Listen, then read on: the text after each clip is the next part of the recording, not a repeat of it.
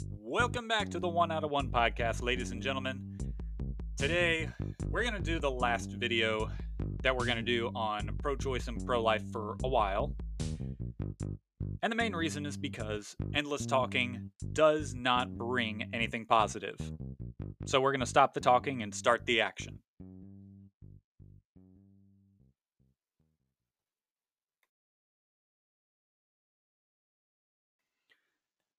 Hello, friends and philosophizers. Welcome back to the One Out of One podcast. So, today we're going to start by telling some dog joke stories because, well, let's be honest, nobody really wants to talk about dead babies. Now, I mean, if we're just being completely honest here, nobody should at least enjoy having the pro life, pro choice conversation. and part of the issue that I have, well, I'll get to it later, but as you heard in the introduction, people like to talk a lot, and I like to talk a lot. I believe this is video number, not video, uh, podcast episode number three that I've done addressing the issue. Well, it's going to be the last one that I do for a while because, well, I don't really want to keep going over the same issue over and over. And I want to do some action that actually leads to results. So, last episode we're going to do on the issue for a little bit. But before we get into that, we'll have a little bit of fun. Most of us who have dogs, we uh, we can openly admit our dogs are idiots. Complete and utter idiots. And we love our little idiots, but sometimes there are some stories that are just too good not to share. And uh, you, you, we just love talking about our doggos, even when our doggos do something dumb. So, first, I want to tell a story about uh, our boy Atomic. If you've uh, looked at our at the uh, One Out of One YouTube channel, then you've seen quite a few videos where our Greyhound Atomic has appeared. Beautiful boy, wonderful, sweet guy. At least we thought so. We discovered something a couple of months ago about this dog. So we gave him a little stuffed bear as a toy because he, you know, he loves new toys. He loves sometimes he loves them a little too much. We know that when we give him a new toy, we need to give him his space and let him enjoy it for a little while before we can take it away from him, else it's going to be trouble. So we're letting him play with it and we think, "Oh, he's cute. He's enjoying his little bear squeaky toy." And then we realize something. Wait a second. He's biting at its neck. He's trying to kill this bear. Holy crap, he's trying to kill this bear. And so after after we'd taken some time to like be in shock about it and then just kind of like relax. It's okay. You know, it's a toy. He he doesn't hurt things in real life. Um so it, you know, it's, it's just a toy. And besides, he he's only biting at the neck because that's where the squeaker is and he loves the squeaker. We little looked a little bit more. Wait a second.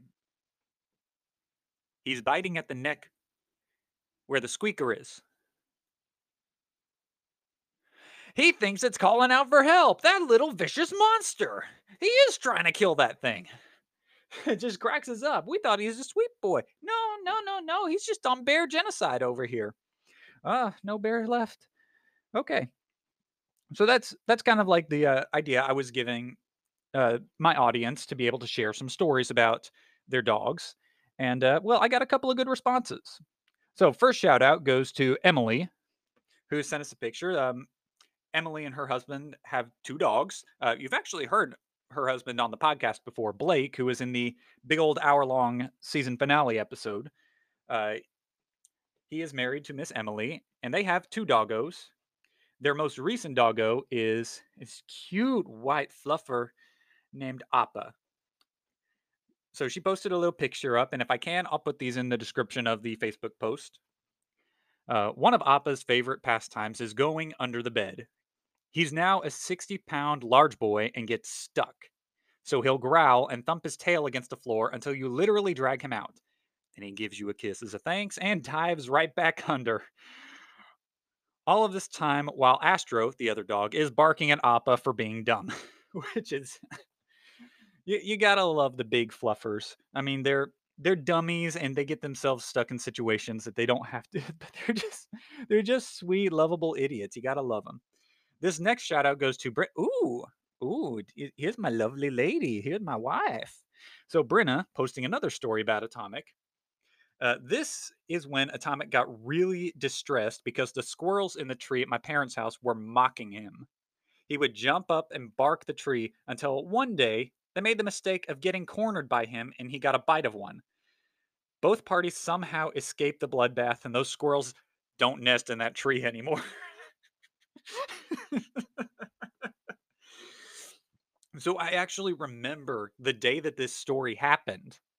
I got a flurry of texts that day. Like after it happened and after everything was calm and whatnot, I got this big flurry of texts telling me the whole story about how uh, they saw the squirrel and tried to get to it in time couldn't get to it in time because this is a greyhound a racing dog who can run i'm if i can estimate at maybe about 37 miles an hour dog takes off after the squirrel there's a lot of screaming they disappear behind the corner of the house they hear a squirrel sound the squirrel runs off and atomic runs off and that's the end of the story so she uses bloodbath, but eh, as far as I can think, I don't think there was any blood. But I mean, it was a very scary experience.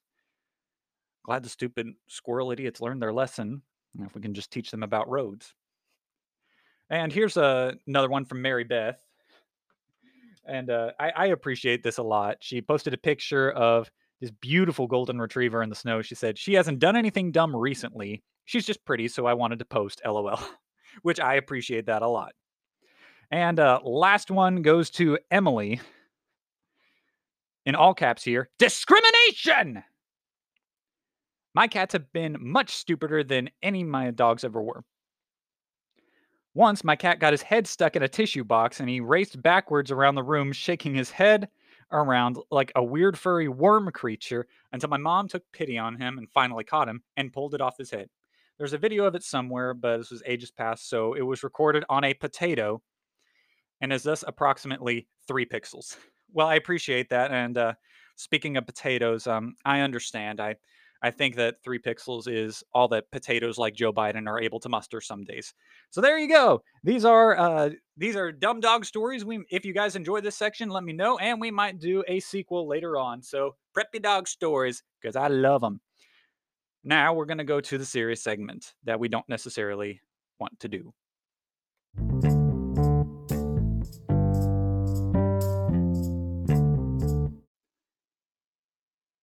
All right, guys. So, um, I think I'm done with these online pro life groups. And I mentioned this before about how the hardline pro choice activists are very, very unwilling to move. I have also noticed that the uh, just as like the pro-choice activists are unlikely to move, so are the pro-life activists. And I don't mean moving on positions. I mean moving on approach. Uh, I was having a conversation with someone who posted a personal text conversation online. Okay, rule number one about Facebook don't post conversations like that online. I mean, just don't if this is between you and one individual, especially if you're related to that person, don't do it.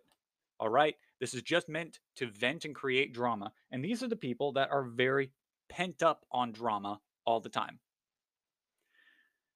And I knew this because this same woman makes nothing but angry posts all the time. The last of the pro life groups that I left on Facebook was because every single post that the moderator made was just to make people angry you know there's there's no heartwarming stories of a life turned around uh, there's there's nothing there that brings hope and there is a lot of hope to be had. I mean yes we have a crazy administration right now that does not necessarily care about the life of the unborn but that's not everybody.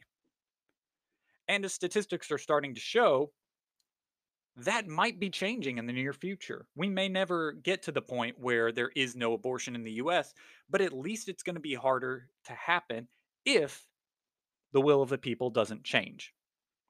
So there is good news to be had. But it seems to me that in these pro life groups and in the pro choice groups, all there is is anger. all the time. So this person posted uh, this personal private conversation that she was having with a pro-choice friend, and uh, there were some uh, uh, some names thrown out there, but the one that caught me is when the pro-life person said to the pro-choice person, who is supposed to be a friend apparently, "You are self-centered and brainwashed by Satan." Let me ask you this how helpful is that? How helpful is it to tell somebody that you're trying to persuade that they are brainwashed by Satan or by anybody? Let's be honest for a minute. If someone tells you that you are brainwashed by your political party, how likely are you to change your position?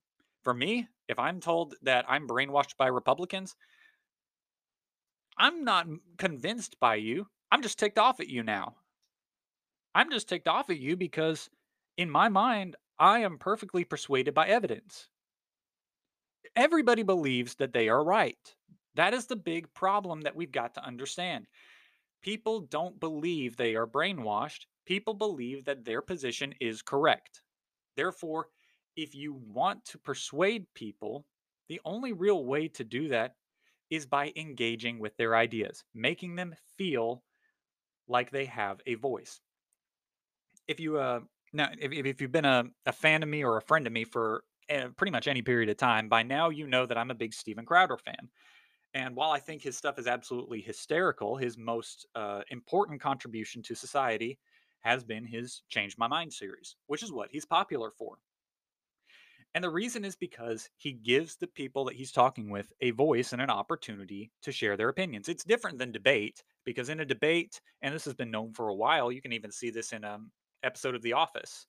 Uh, a debate is really where just two sides get together. They pit somebody that they respect from their side against someone that the other side respects. And they just let the two ideas go back and forth. And at the end of the day, nobody really changes their mind. They just have more reason to believe what they already believe. What makes Change My Mind different is it's not about debate.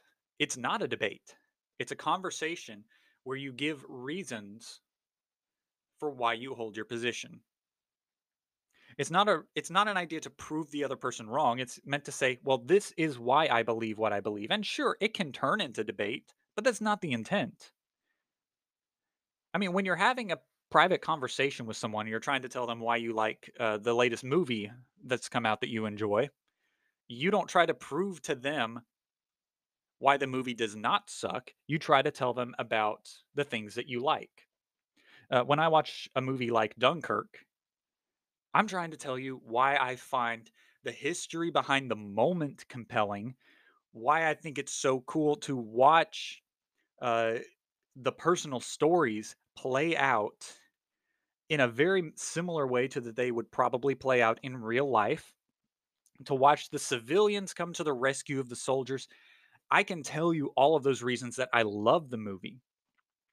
It's not as convincing as if I were to get up it's not as convincing, excuse me. It would not be as convincing if I got up and told you why anybody who says the movie is bad is stupid.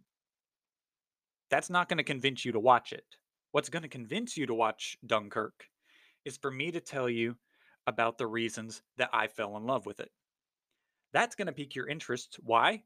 Because I'm talking in the positive and I'm talking about things that people can relate to. Anger is never a good way to get things done. All that anger does is lead to endless talking and violent action. So, this is going to be the last pro life, pro choice podcast or video that I do for a while. Because I'm going to start looking for some ways to get involved. One of the things that my wife is going to be doing is uh, she she's been talking a good bit about um, getting involved with people who are uh, considering abortions and being able to talk through things with them. Um, I have another friend who's considering doing the same thing. And yes, you can go to the marches, and the march is a great way to get your voice heard, but it doesn't lead to any action afterwards. And what I have found from my conversations with people who are pro choice is the best thing that you can do is to get involved with the lives of people around you.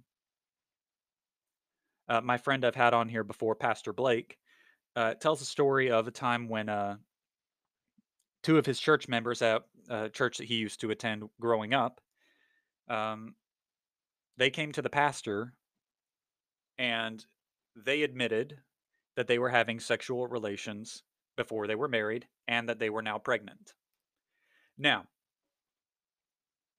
what is pushed in secular society is that the woman, the wife, the uh, girlfriend, so on and so forth, has the choice on whether or not to keep that life. A lot of times, and I will say justly, a complaint is that people in the church too often are overly critical